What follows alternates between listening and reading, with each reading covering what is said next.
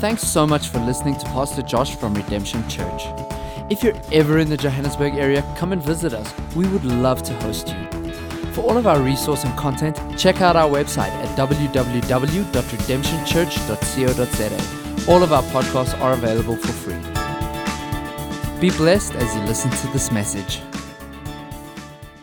I am excited. This weekend we've been dealing with this with the theme greater than, and uh, on Friday we dealt with the fact that grace is greater than sin.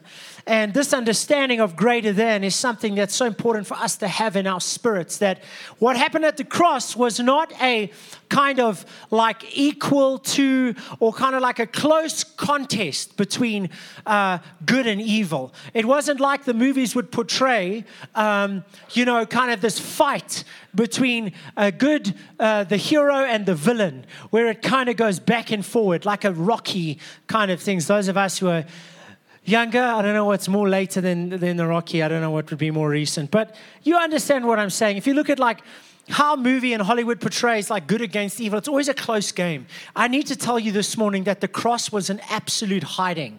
It was a thrashing. It wasn't just a payment just enough. It wasn't just like the debt of humanity was just about settled. It's 50 50, but you just got 51. It was an absolute thrashing because it is a victory that resounds through eternity. It didn't just win for what was to come, it won for what had been. It wasn't just a victory that was good enough for a moment, it was a victory that spanned both the history of humanity and the future of humanity. It was an absolute thrashing. It's such an amazing thing. And, and, and as we discover today, that life is greater than death. I pray that in your spirit you just catch how awesome it is to be a believer in Jesus Christ. You know, um, the gospel and the word gospel is, is it doesn't come from the meaning hardworking. Uh, it doesn't come from the meaning committed to Jesus. Uh, the gospel is too good to be true news. In other words, if the gospel is preached correctly, there should be a part of you that goes, This cannot be. This is too good to be true. Uh, in fact, that's kind of what Paul was accused of the whole time, you know? You're saying something that's a little too good to be true, buddy. But that's what the very definition of the gospel is.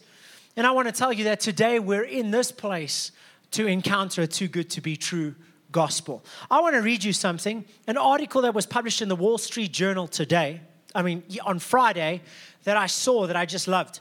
Uh, it came about through people telling me about it. Okay, I don't like read all weekend, just that you know, because some people portray that they like some preachers get up and they're like, oh, this and this and this and this and this, and you think, my word, what a studied, read human being. I just want to let you know, this weekend has been chasing toddler weekend for me, and uh, and um, I have not read that much. Okay, so, but I want you to hear this. It was the worst news I could get as an atheist. My agnostic wife had decided to become a Christian. Two words shot through my mind. The first was expletive, in other words, a swear word, and the second was divorce. I thought she was going to turn into a self righteous holy roller. But over the following months, I was intrigued by the positive changes in her character and values. Finally, I decided to take my journalism and legal training. I was the legal editor of the Chicago Tribune at the time, and systematically investigate whether there was any credibility to Christianity. Maybe I figured I could extricate her from this cult. I quickly determined that the alleged resurrection of Jesus was the key. Anyone can claim to be divine, but if Jesus backed up his claim by returning from the dead, then that was awfully good evidence he might have been telling the truth. Nearly for nearly 2 years I explored the minutia of historical data on whether this this uh, resurrection was a myth or reality. I didn't merely accept that the Bible stated it, I was determined to consider facts that were well supported by historical documentation. As my investigation unfolded, my atheism began to buckle. Was Jesus really executed? In my opinion, the evidence is so strong that even a famous atheist historian, Gerd Ludemann, said his death, being Jesus' death by crucifixion, was indisputable. Was Jesus' tomb empty? Scholium William uh, Lane Craig points out that its location was known to everybody in Jerusalem at the time. So if it had been if it wasn't empty, it would have been impossible for a movement founded on the resurrection to have exploded into existence in the same city where Jesus had been publicly executed a few moments before. Besides, even Jesus' opponents implicitly admitted the tomb was vacant by saying his body had been stolen. But nobody had a motive for taking the body, especially the disciples. They would never have been willing to die brutal martyrs if they knew this was all a lie. Plus, the tomb was guarded by, guarded by a group of Roman soldiers, and the stone was admitted to weigh over two tons. Did anyone see Jesus alive again? I have discovered at least eight ancient sources that, in my view, confirm the apostles' conviction that they encountered a resurrected Christ. Repeatedly, these sources stand strong when I try to discredit them. Could these, could these encounters have been hallucinations? No way, experts tell me. Hallucinations only occur in individual brains, like dreams. Yet, according to the Bible, Jesus appears to groups of people on multiple occasions, at sometimes over 500 people at once. Was this some sort of other vision? Perhaps prompted by the apostles' deep grief over their leader's execution. This wouldn't explain the dramatic conversion of Saul, an opponent of Christians, or James, the highly skeptical half brother of Jesus. Neither was primed for a vision, yet each saw a risen Jesus and later were killed proclaiming or died proclaiming that he had appeared to them. Besides, if these were visions, the body would still be in the tomb. Was the resurrection simply the recasting of ancient mythology akin to the fanciful tales of Osiris and Mithras? If you want to see an historian laugh out loud at you, bring up that kind of pop culture nonsense. One by one, my objections evaporated. I read books by skeptics, but their counter arguments crumbled under the weight of the historical data. No wonder atheists so often come up short in scholarly debates over the resurrection itself. In the end, after I had thoroughly investigated the matter, I reached an unexpected conclusion. It would actually take more faith to maintain atheism than to become a follower of Jesus Christ. And that's why today I'm celebrating my 30th Easter as a Christian, not because of wishful thinking or my fear of death or the need for a psychological crutch, but because the facts speak louder than words. This was written by a journalist named Lee Strobel. And the interesting thing for me is that you, we, need to, we need to just fix something very quick, uh, quickly here today. Um, we are not a bunch of delusional people gathering around a vision of one person at one point in time. We're not gathered around an occurrence that kind of could have happened and might not have happened. In fact, if we are to look back on anything that takes place in society up until now, what do we rely on to tell us what took place in history? Witnessed accounts. That's all we have.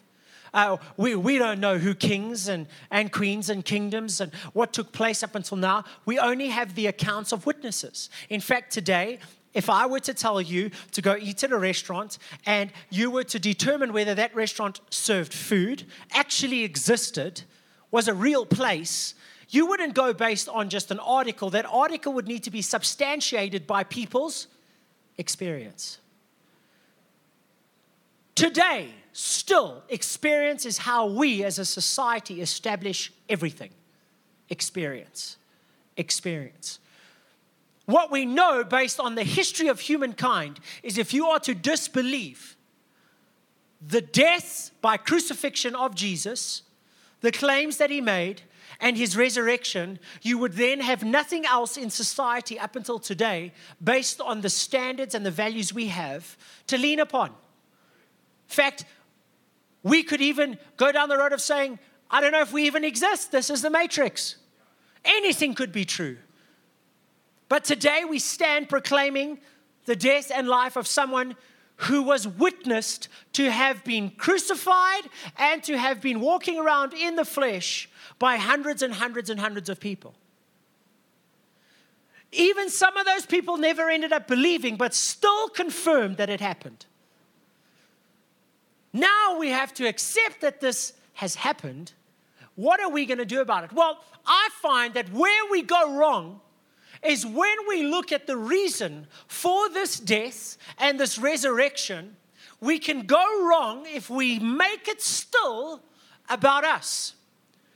See, today, as we gather on Resurrection Sunday, it would break my heart if we were sitting in a church and we heard a sermon like this Jesus suffers, is tortured, is crucified, is broken, undergoes the most brutal death for your sin. Yes, you. You broken, lustful, guilty, shameful. You're not in church enough. You haven't done enough. Maybe you're here today for the first time and you hear what Jesus has done for you. How could you not hear that and not decide to make a decision to stop being this broken person and fix yourself up? You see, the cross is not a message about you, it is a message about Him. And the worst thing we can do, and the way that we can stay in brokenness and stay in bondage and stay in guilt and shame today, is to make it about you. In fact, Christianity is not about behavior, although behavior is what we should all like to do. I don't know anybody here today that goes, you know, I've got to tell you something, Josh. What I really want for my life is I want to destroy my marriage, snort all of my money up my nose, lose custody of my children, and end up on the street homeless. That's, that's, my, that's my greatest desire. Help me win in life. None of us desire to fail. But where we miss it is when we think that the key to success is squarely dependent on you. That's not the gospel. You see, the gospel is not defined as a word that says, gospel is people who decide to be ultra dedicated, committed people to Jesus. It's not a word that says the disciplined Christian. The gospel is the too good to be true news. The too good to be true news. So let's unpack this today, together today because I believe in this place that you're going to hear about a gospel that is too good to be true that will result in your liberation, the removal of your condemnation, and ultimately the winning, the key, the, the, the key ingredient for you to go out there and overcome in life. We're going to read a passage of scripture in Colossians chapter 2. We're going to read the whole chapter together. We like to read scripture in this church. And that's why I got my glasses on. Okay, cool. It's not a fashion statement, I promise you. I actually, uh, I need them. Anyways, um, for I want you to know what a great conflict I have. This is Paul writing, and he, he says, I have a conflict before he opens up this passage of scripture. In other words, I got a problem. There, there's something I need to address. There is something else. You know what conflict is? There's two opposing views, right? Those of us who are married today would know that that, that is what leads to conflict opposing views. And although the man might be the head, the woman certainly is the neck. So um, I can say that because my wife isn't in the service today. And if any of you tell her, I will deny it. And then I will apologize profusely if she listens to the sermon. Okay. Anyways, for I want you to know what a what a great conflict I have for you and those in Laodicea, for as many as have not seen my face in the flesh, that their hearts may be encouraged, being knit together in love, and attaining to all riches of the full assurance of understanding to the knowledge of the mystery of God. So he's about to unpack the mystery of God, both of the Father and of Christ, in whom we are hidden, in whom are hidden all the treasures of wisdom and knowledge. Now I say this lest anyone should deceive you with persuasive words. Wow, he's talking about deception with words that seem like they make sense. You know, you can't be persuaded with rubbish, right? The devil always takes something that appears to be truth. Let me give you one. Let's sleep together before marriage because we'll determine then whether we're compatible. Just seems okay, seems bad. It's not to be condemning of you, but to just let you know that what perceives, it seems like it's a good idea. Okay? It's persuasive. Support United. They'll be okay. Van Gaal will know what he's doing. Just, it seems to be okay. For though I am absent in the flesh, yet I am with you in spirit, rejoicing to see your good order and the steadfastness of your faith in Christ. So he's commending them, and now he wants to keep them on the right track. He says, As you therefore have received Christ, Jesus the Lord, so walk in him, rooted and built up in him, and established in the faith. Now we love this. Amen, Father. Yeah, that's it. We're in this. Rooted and built in him as you have been taught, abounding in it with thanksgiving. Now, let's discover what that actually means to be rooted in Christ. Beware lest anyone cheat you. Wait a second, okay? How? Through philosophy and empty deceit, according to the traditions of man, according to the basic principles of the world, and not according to Christ. Okay, hang on a second now. Well, I mean, okay, philosophies, traditions.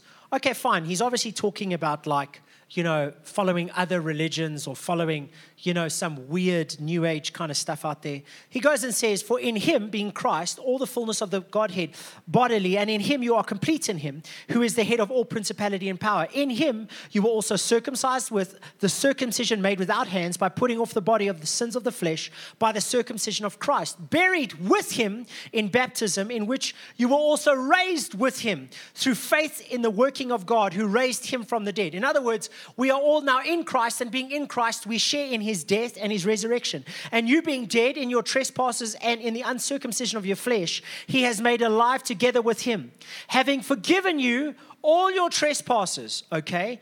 What else has he done? Having wiped out the handwriting of requirements that was against us, which was contrary to us.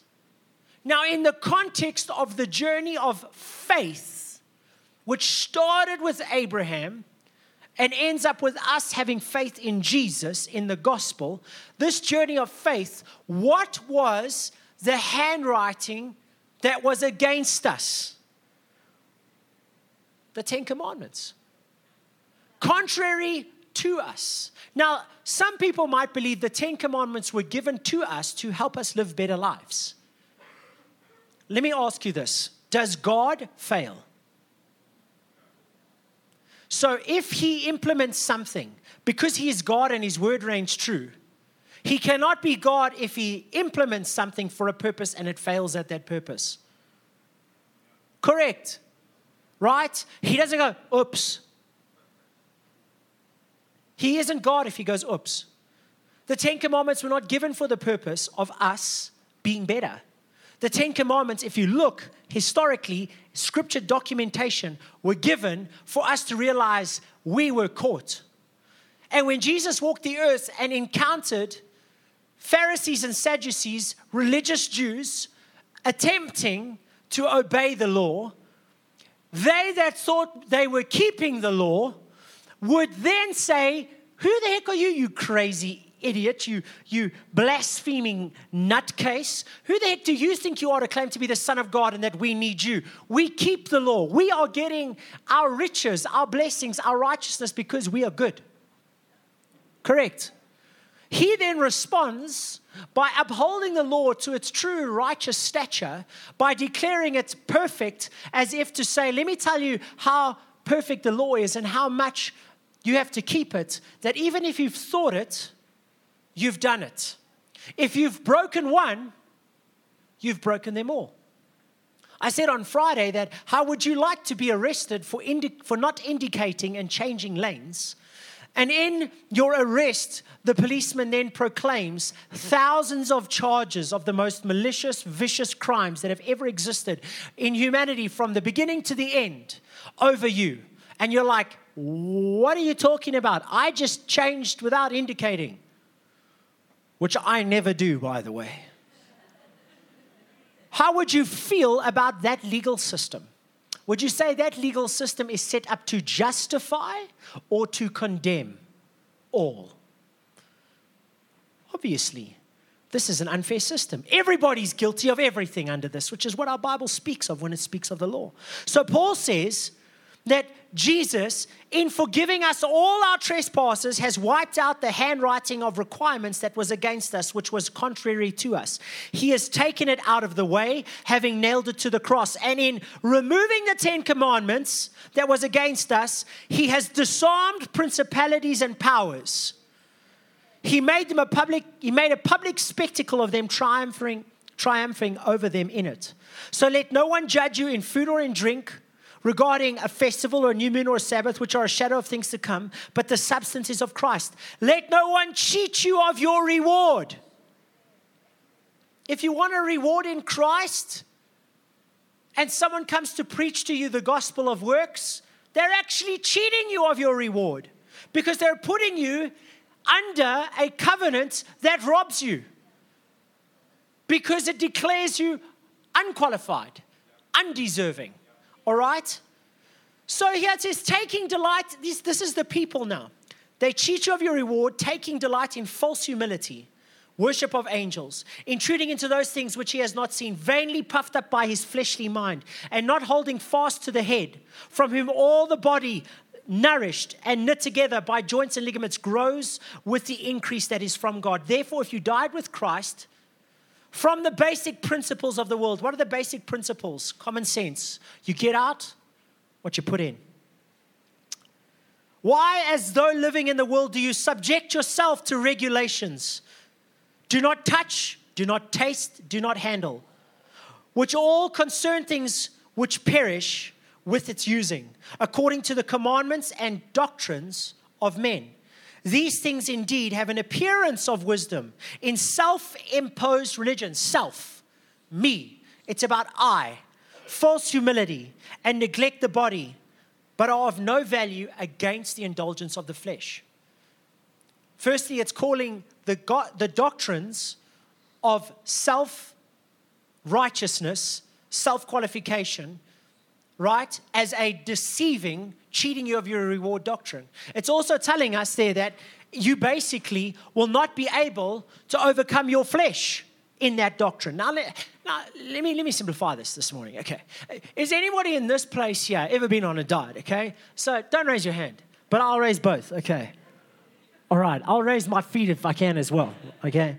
I, I find this, this amazing thing that happens to me. I decide I am going to not eat a certain criteria food. Depending on what's going on in Hollywood, would depend on what the criteria food is at the moment.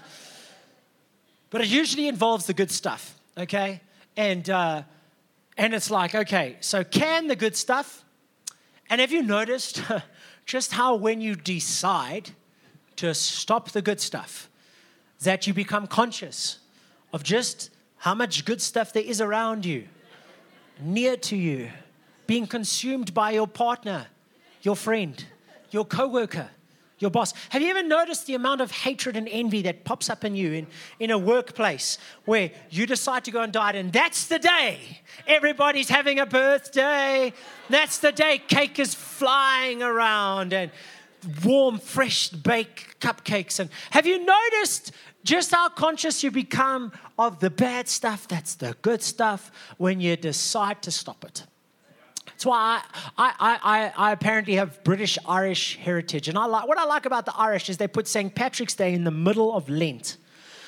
Just because Irish people would never make it the 40 days. You know, if it, halfway, they can, if they can have a drink halfway, it's okay, all right? So they were smart when they did that. But let me, let me make it more practical. In this room full of doors and exits and places to go, if I was to put all over one of the doors signage up that said, You cannot look behind this door, you cannot go in this door, it's for private, confidential, you have to have permission. There is stuff behind this door we cannot afford to have you see. I could be telling the truth. But if I was to leave you alone in this place, which door would you be provoked to look behind? Something in us just wants to break rules. Any of us who have children would realize this is true as a na- I have not had to teach my kids to say, I mean, I have not had to teach my kids to be manipulative, lying, I mean, the youngest has realized that, that if he's crying when I walk in the room, his older brother gets in trouble. So the other day, he smashed his older brother with his cricket bat over the head. Um, Jonathan was crying. I walked in the room and Joel was crying. And Joel said Jonathan hit him first. Now, there was an eyewitness who v- verified that Joel was lying. I didn't have to teach him to do that. He's three years of age and he's figured out if he can lie, he doesn't get in trouble. It's like an instinctive thing to just, just break the rules and just be naughty. And, and so here we see that Paul is saying, let me explain something to you here. You've got to be very careful who's deceiving you and making you think this is about you. You need to realize what it is to be in Christ that you share in the cross and you share in his death where he conquers sin. You also share in his resurrection where he conquers death. And in this, you have to have a revelation that you mustn't go back to the doctrines of man. You mustn't think that the handwriting of the requirements of the law were for you. In fact, they are contrary to you. And they will profit you nothing if you think they're going to help you live a better life. Because what I can tell you today, as someone who really has tried to lose weight my whole life, the harder I try, the harder it becomes. I mean, I don't know about you, like you just decide today I'm going to have patience. Have you noticed how within you, you've never sworn like that in your life that morning in that car after you decided to have patience when that person cut you off? Okay, I'm not talking about me, okay? I'm talking about other people. All right?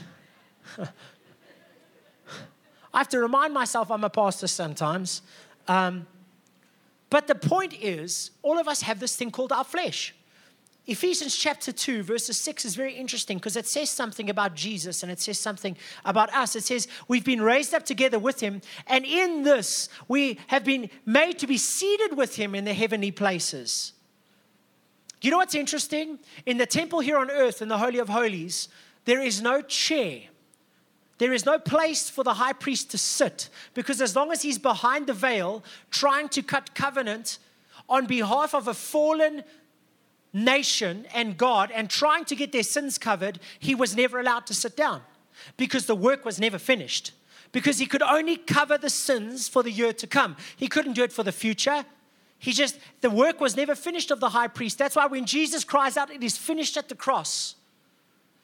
And he sheds his blood for the sin of the world, past, present, and future. He is seated in the Holy of Holies forever because the work is complete. The high priest does not need to work anymore, the work is finished. Galatians, Paul is writing here. Let's read some more scripture around the subject. Chapter 2, verses 20 through 21, uh, uh, 19 through 21. I want to I wanna tell you what it says in the Bible. Okay, we're going to read from the message translation. What actually took place is this I tried keeping the rules and working my head off to please God. It didn't work. So I quit being a lawman. This is Saul of Tarsus telling you what took place in his transition from an attempted keeper of the law, murderer of Christians, to a believer in Jesus Christ.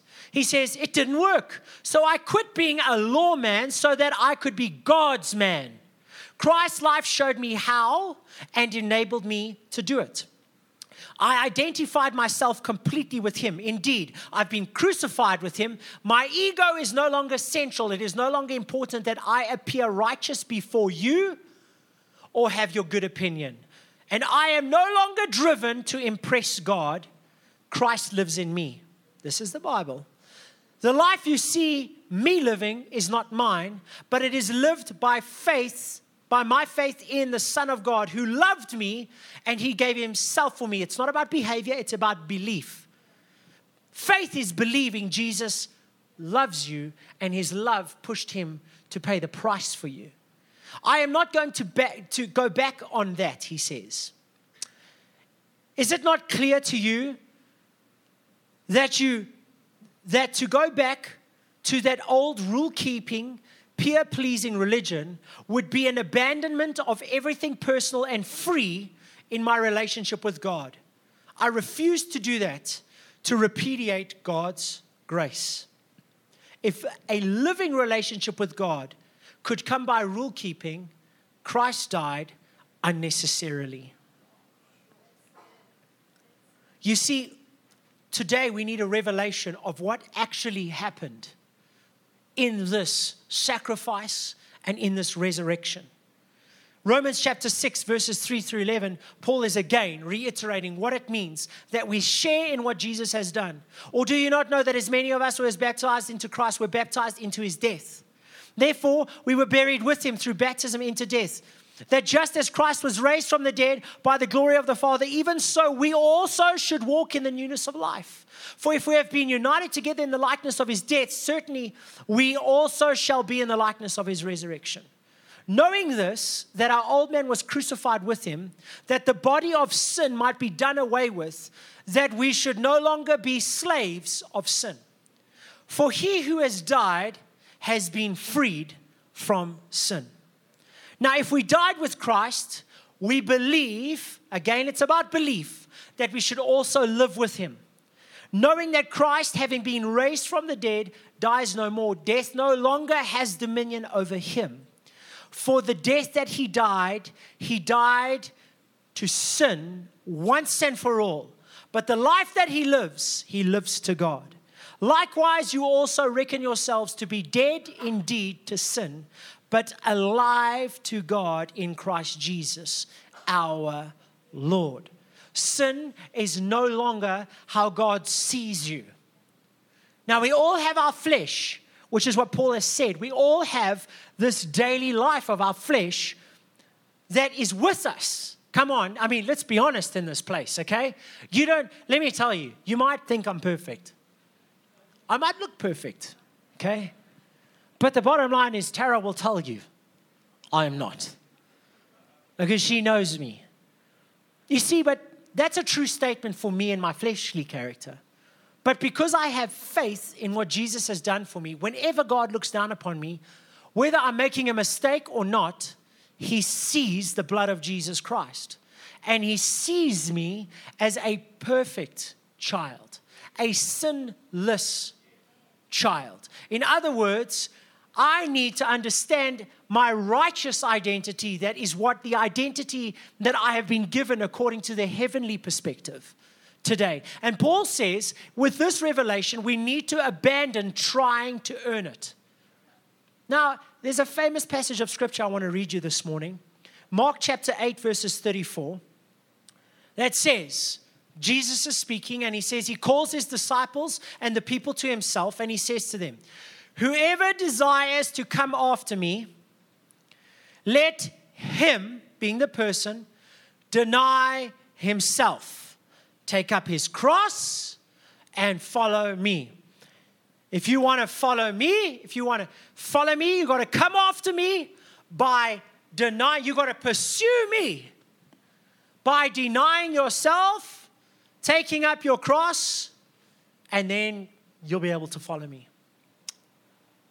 Well, first and foremost, I want to tell you today we need to understand the Bible and we need to have a revelation that there are different seasons and context for every single statement in the Bible.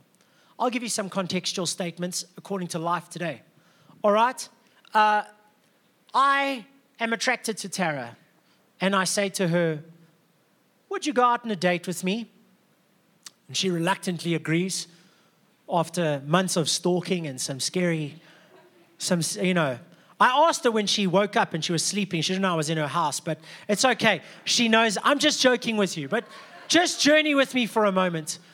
We are now on a date and we order some food, okay? Um, and, uh, you know, the food and the bill comes, and, uh, you know, she decides she wants to pay, and after a while, we kind of deliberate, but I let her pay. It's her money. She's got her independence. She's allowed to do it. Not something I would ever, if I had a daughter um, and a guy let her pay, that will be the last time he takes on a date. But, but my illustration is this. In the season of dating, it is true and it's adequate to say, I have my finance, she has her finance. I've got my life and my responsibility, she has hers. Now we progress into a bit more of a serious relationship, we get engaged. All right, but it's still not it's not the serious time. It's kind of like, and you can kind of say there's a definite expectation on me to pay, but there's still her money, my money. All right? If I'm a multi billionaire and she is studying at varsity and she's waitressing on weekends for extra cash, the statement rings true that she still has her finance and I have my finance. I can choose to bless her on occasion. But something changes the day we stand before God and bring about a new covenant between us. Because from then on, right, and this is, let's just, the last few years with the whole, you know, legal entities and, you know, it, what's mine is then I'm going to save, and if I go bankrupt and the whole before prenup, on prenup, no prenup, no, let's just call it the covenant that it's been for the past couple of thousands of years, right? Marriage is what we had, what you had, and what I had now becomes ours. All right? If she goes out with her friends and pays with her credit card, it comes off of my bank account. And that is not abnormal. Why? Because we've entered into a new covenant. There are things that change. I can no longer run around with my friends on golf retreats all the time. All right? Because I've entered into a more serious covenant. I know. I know. But this is what it means it means we have now proclaimed ourselves as one entity. She shares in what I own, I share in what she owns. And if I'm a trillionaire and she has nothing, the day we enter this covenant, she's rich. She can have a credit card with her name on it, but it's coming off my account. And that's acceptable, correct? Now, we have stages in the Bible where there's different passages of scripture with declarations. If we take them all literally and apply them to today, we are going to have a very weird, out, different. It's just would be interesting. I mean, there's a passage of scripture where Josh is about to go to battle. God says, circumcise all the men so that they oh, are weak in battle and they have faith in me. Well, let me just tell you today, we're locking the doors right now because I want you all to win in life. I want you all, your businesses to flourish. I want all the men in this place to, to, to see God's victory. And because of that, I'm taking a passage of scripture where God instructs man for victory to make sure he's weak. So we're all going to line up in front of that guillotine over there. And you're all getting circumcised today as a part of this church. Hallelujah. It's crazy, isn't it? Why? Because it's not contextual. Now, when did Jesus make this statement? He had yet to die on the cross. Do you know that? And because he had yet to die on the cross, he couldn't teach you out of a grace revelation. He could demonstrate grace, which was when bankrupt people came to him and said, I'm in need. And he said, That's cool. You've recognized me as God. I'll give you supply. But he couldn't teach of grace, he couldn't expound upon grace because he had yet to die. In fact, he says, right, there are things I'd like to reveal to you, but I can't. You won't understand them. You know, people say to me, red letters, red letters, red letters. They take out the fact that the Word of God is the inspired Word of God, and the epistles are the final, the final words to us. The same God that broke that breathed words in real life breathed words by the Holy Spirit in this. It's not just red letters. It's all red letters. Do you understand what I'm trying to say to you today? So, in this understanding, we have Jesus saying, Pick up your cross, follow me. Now, now, I know there's some people who are going, But no, no, no, this doesn't make sense because now you're saying something super sacrilegious. You're going down a hyper grace, universalistic. This is, let me explain something to you. If it rings true that taking up your cross and denying yourself whilst you are pursuing Him is what qualifies you to be declared a follower of Christ, then the moment you break that, the moment you do not deny yourself, the moment you do not pick up your cross, and by cross, we understand that as our suffering. Afrikaans people will know the statement, Elke huis het sy kruis. Every house has its cross. Everybody has their burden to bear.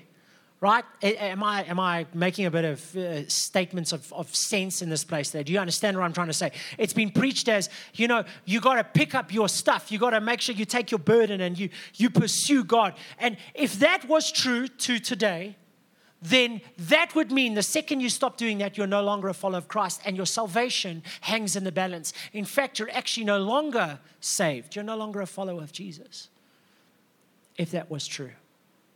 You know the word there, deny yourself. Do you know that this passage of scripture, this deny yourself, is never mentioned again after the Gospels? After Jesus dies and is raised again, that word is never mentioned again. And in this context, Paul never ever says, let me tell you, brother and sister, how to overcome, how to have a revelation of what it is to be a true follower of Christ, how it is to be a person who is following the right doctrine and the right gospel. He never says, make sure you pursue him, you come after him, you pick up your cross, and you deny yourself. He never ever says those things. If it was the hinge factor on knowing Jesus and staying a good follower, why not repeat it all the time? In fact, we see Paul saying, Let me explain something to you. It's not about what you can do. In fact, if you go down your own works, if you go down your own strength, if you pursue trying to earn your righteousness, you are being deceived and cheated of your reward. You know that that word deny, it's a Greek word, and we see it mentioned in Scripture.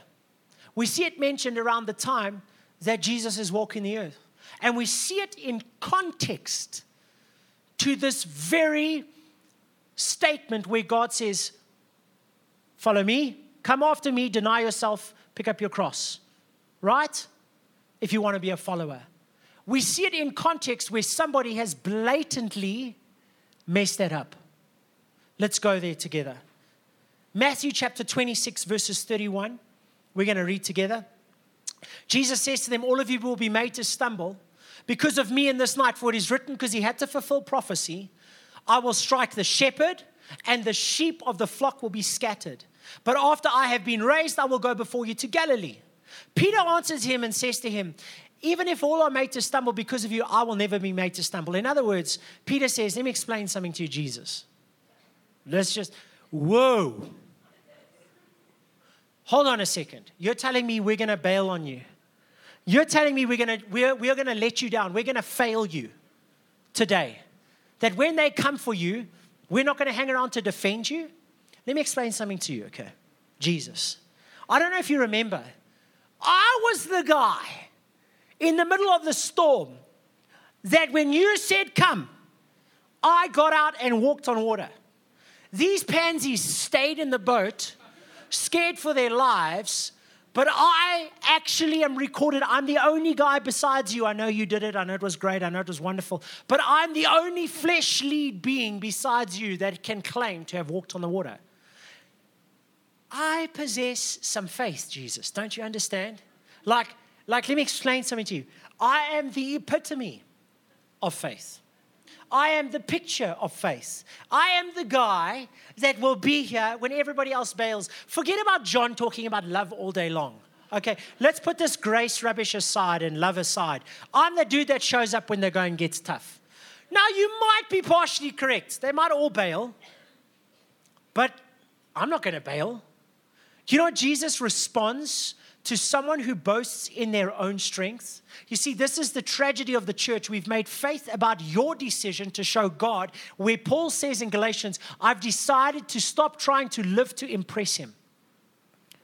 Because when I live to impress him, I activate the handwriting and its power because it's declared that the dominion is removed when we have a revelation that the handwriting has been removed. When we bring back the handwriting, when we bring back a performance based Christianity, we activate the principalities and powers and we give weight to the devil. So Jesus responds like he does every time to someone who says, You got it wrong about me, buddy. I have some pretty good, I'm pretty good at this. I'm a pretty good Christian. I'm pretty devoted and committed. He actually says to Peter, Let me explain something to you, Peter.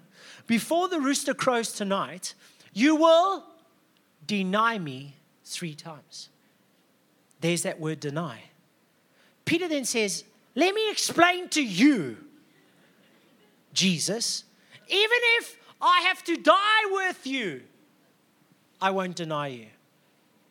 Then all the other disciples jumped in the bandwagon because it seemed like the right thing to say. Yeah, yeah, no, us too, us too, us too, us too. But Peter's the one that steps out and says, No, I don't think you understand Jesus. Right? Denying self is what I'm great at. I can get out and walk on water if you tell me. They stayed in the boat in fear. I denied myself and got out. I, I'm, the, I'm the dude that can follow you. I'm the dude that can pick up this cross. I can walk with you. And Jesus is like, You don't understand. This is my burden to bear. This is my place to go. Let me explain to you when you boast in yourself, you're absolutely inadequate. So let's read on. Verse 69. What happens? Peter is set outside the courtyard. A servant girl comes to him saying, You're also with Jesus of Galilee. It's a girl, by the way. He denied it before them all, saying, I do not know what you're saying. And when he had gone out to the gate where another girl saw him and said, Another girl, okay? To those who are with, this is the guy who's with Jesus of, of Nazareth. Again, he says, Listen, I, I, I, I, I'll tell you this in an oath. I'm serious about this. I don't know this guy. A little later, I stood up and, and, and came and said to Peter, Surely you are one of them, for your, your speech betrays you. I mean, you're lying. He begins to curse and swear. This is how adamant he is. I do not know the man. And immediately the rooster crowed.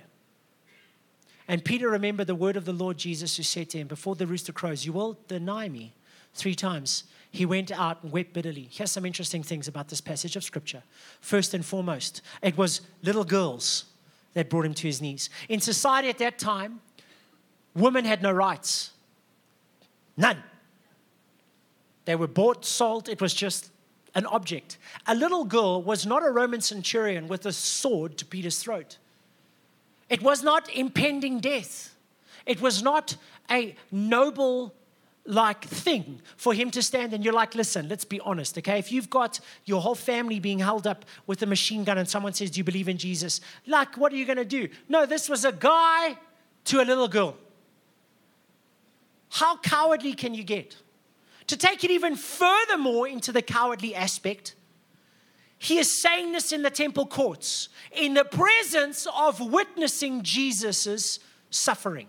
He is there in an eyewitness capacity. He is within visual distance to Christ and seeing what he's going through.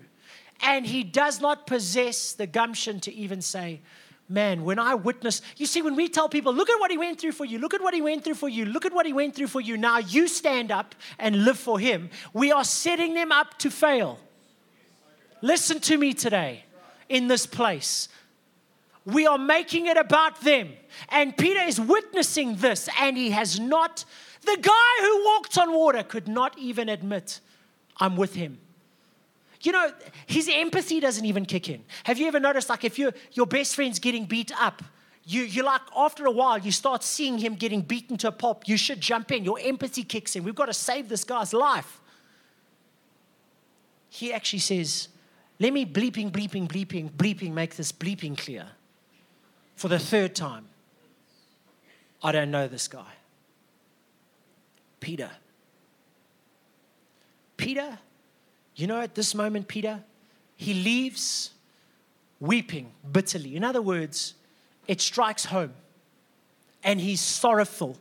You know, we tell people, repent, repent, repent, repent. And the Bible says repentance is key.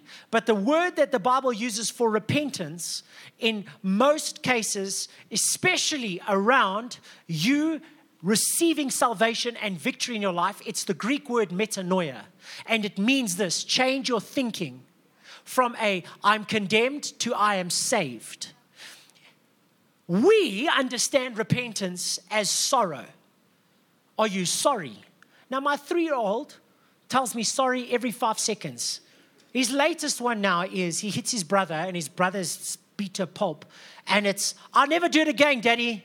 Never do it again, all right? Because this is what stopped him getting hidings in the past, okay? We need to understand that. Do you know Judas betrayed Jesus? And you know that Peter was not a scholar of the law. Peter, Peter was horrible at, at, at being a good guy in the temple. Peter was not known in the community as the guy who understood the law, was a patron of the law. He was kind of like, you're a bit of an idiot, you're a bit of a weirdo, you're a bit of a crazy person, you're unstable, go fish. Judas was raised as a, as a key fundamental this guy knows the law this guy carries it out you know what's interesting in this context Peter actually fails Jesus way more than Judas, who betrays him. Peter actually denies his very Peter, according to the law, was the one who failed Jesus the most, yet Peter goes away weeping.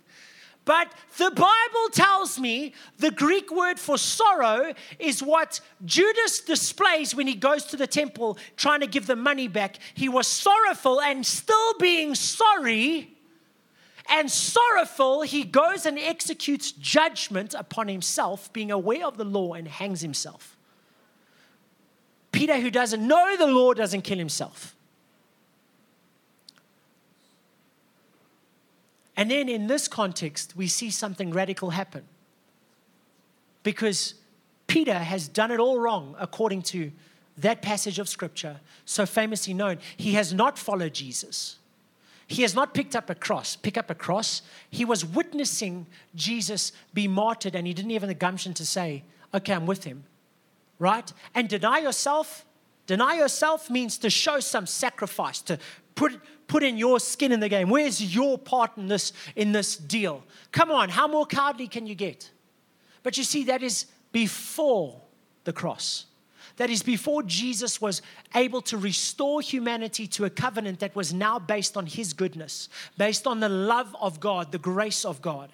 And what happens is Jesus rises from the dead and we see in Mark chapter 16, verses 1 through 8, something that is so scandalous and so insane, but it is documented. Something that is so against what it is to perform for God and to show ourselves worthy. It says here, now when the Sabbath was past, Mary Magdalene, Mary the mother of James, and Salome bought spices and that they might come and anoint Jesus. Very early in the morning on the first day of the week, they come to the tomb where the sun had risen. And they said amongst themselves, Who is going to roll away this massive stone so that we can kind of get into this tomb? Because they've got to now anoint the body. And they look up, they see the stone is rolled away. This is a big deal because the Bible even says it was large, over two tons. And then they enter the tomb, they see this young man clothed in a white robe sitting on the right side where they and they were alarmed. But he says to them, Do not be alarmed. You seek Jesus of Nazareth who was crucified. He is risen. He's not here. See over there the place where they laid him, showing them that he was gone. But go tell his disciples and Peter. Listen to this. Peter failed God massively. The first words out of God's mouth through an angel, the first name mentioned after Jesus has been risen again was mentioned to give us all revelation of the covenant we have with God today. Let me explain this to you. If the angel had said, Go get the disciples and tell them Jesus is risen. He'll meet them in, in, in, Galilee. This is what would have happened. They would have gone to the others that were left. And they would have left Peter. Why? Because Peter was disqualified. Peter denied Christ. The coward didn't even get to the cross. He didn't even help Jesus' mother. He wasn't even supportive. He actually joined the enemy. If it was in today's society, it would be he's backslidden. He's denied Christ. He's destined for hell. Huh. My Bible speaks a very different power, a very different gospel, because my Bible tells me that when they heard his disciples, they went, Yes. And the angel had to distinguish. And Peter. You see, because the angel wanted to let them know to go tell Peter by name. Because when they approached Peter, they would have said, Have you not heard he has risen? And Peter would have said, with a gnashing of teeth and a weeping, Oh my goodness, if only I had just possessed the faith to believe. If only I had just been there, I would have been a part of this. I would have been able to fulfill the call and been a part of the rock that builds the church. I would have been somebody to be reckoned with, but I failed him so greatly. And they would have said, Yeah, we know, but he's asked for you by name. He's asked for you by name. He's distinguished, he wants the disciples, and he's including you in it.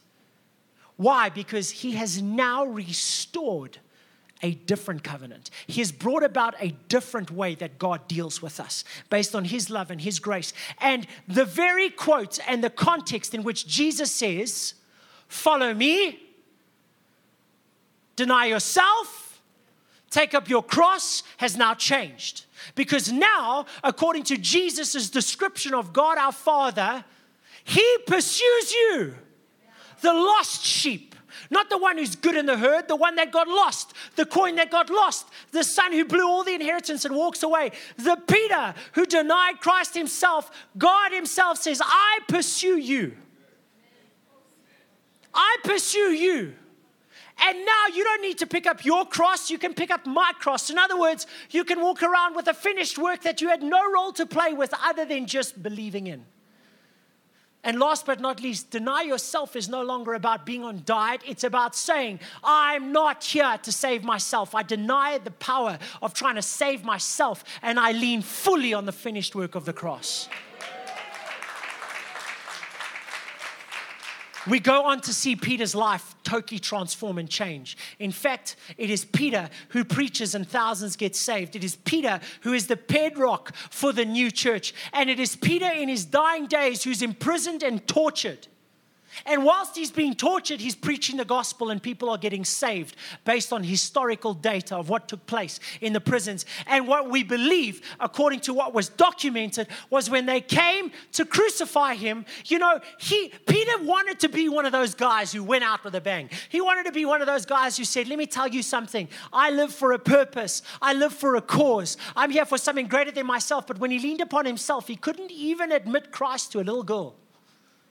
But once he got a revelation of the finished work and he'd been redeemed by the blood of his Savior and he'd been restored by the resurrection life, you know, they came to crucify him in the midst of him getting there. They were like, We've got to end his life because everybody's becoming believers in this prison. And they say, Peter, we're going to crucify you. Any last wishes? The old Peter would have literally tear it in his boots.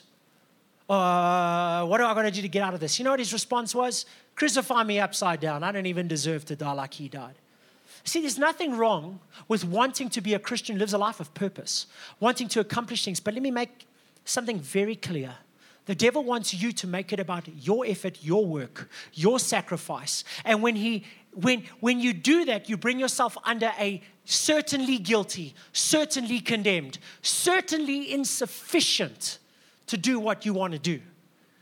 But when you bring yourself under what the Holy Spirit is out to convict us, the believer, of our righteousness, once you believe on Jesus, the Holy Spirit says, even though you've made a mistake, you can get up again. Nothing. If we have Peter being recalled to the army and repositioned as the head of the church, post the ultimate betrayal and denial of Christ, nobody is beyond redemption. Nobody is beyond restoration. And no situation is greater than the recovery that God can bring. Have a revelation today that Jesus has done it all. And all you have to do is depend on it and lean on it. And if your belief is wired that way, Paul says this I labored more than them all. And he wasn't talking about sinners, he was talking about every single follower of Christ. Paul says in Scripture. And you know what? It's written down in Scripture, which means God was with him on that. And he says, I labored more than them all because grace was not in vain. In other words, I had a bigger revelation of grace than anybody else. And this is why I have performed more than everybody else. Because you know what? When it, I am weak, he is strong. It is not I that live, but Christ that lives in me. Thanks so much for listening to this message today by Pastor Josh. We really trust that it blessed you. For more grace filled messages like this, check out our website at www.redemptionchurch.co.za. If this message or any other message has impacted your life, we'd love to hear about it. So please email it to testimony at redemptionchurch.co.za. And remember, if you're ever in the Johannesburg area, come and visit us. We'd love to meet you.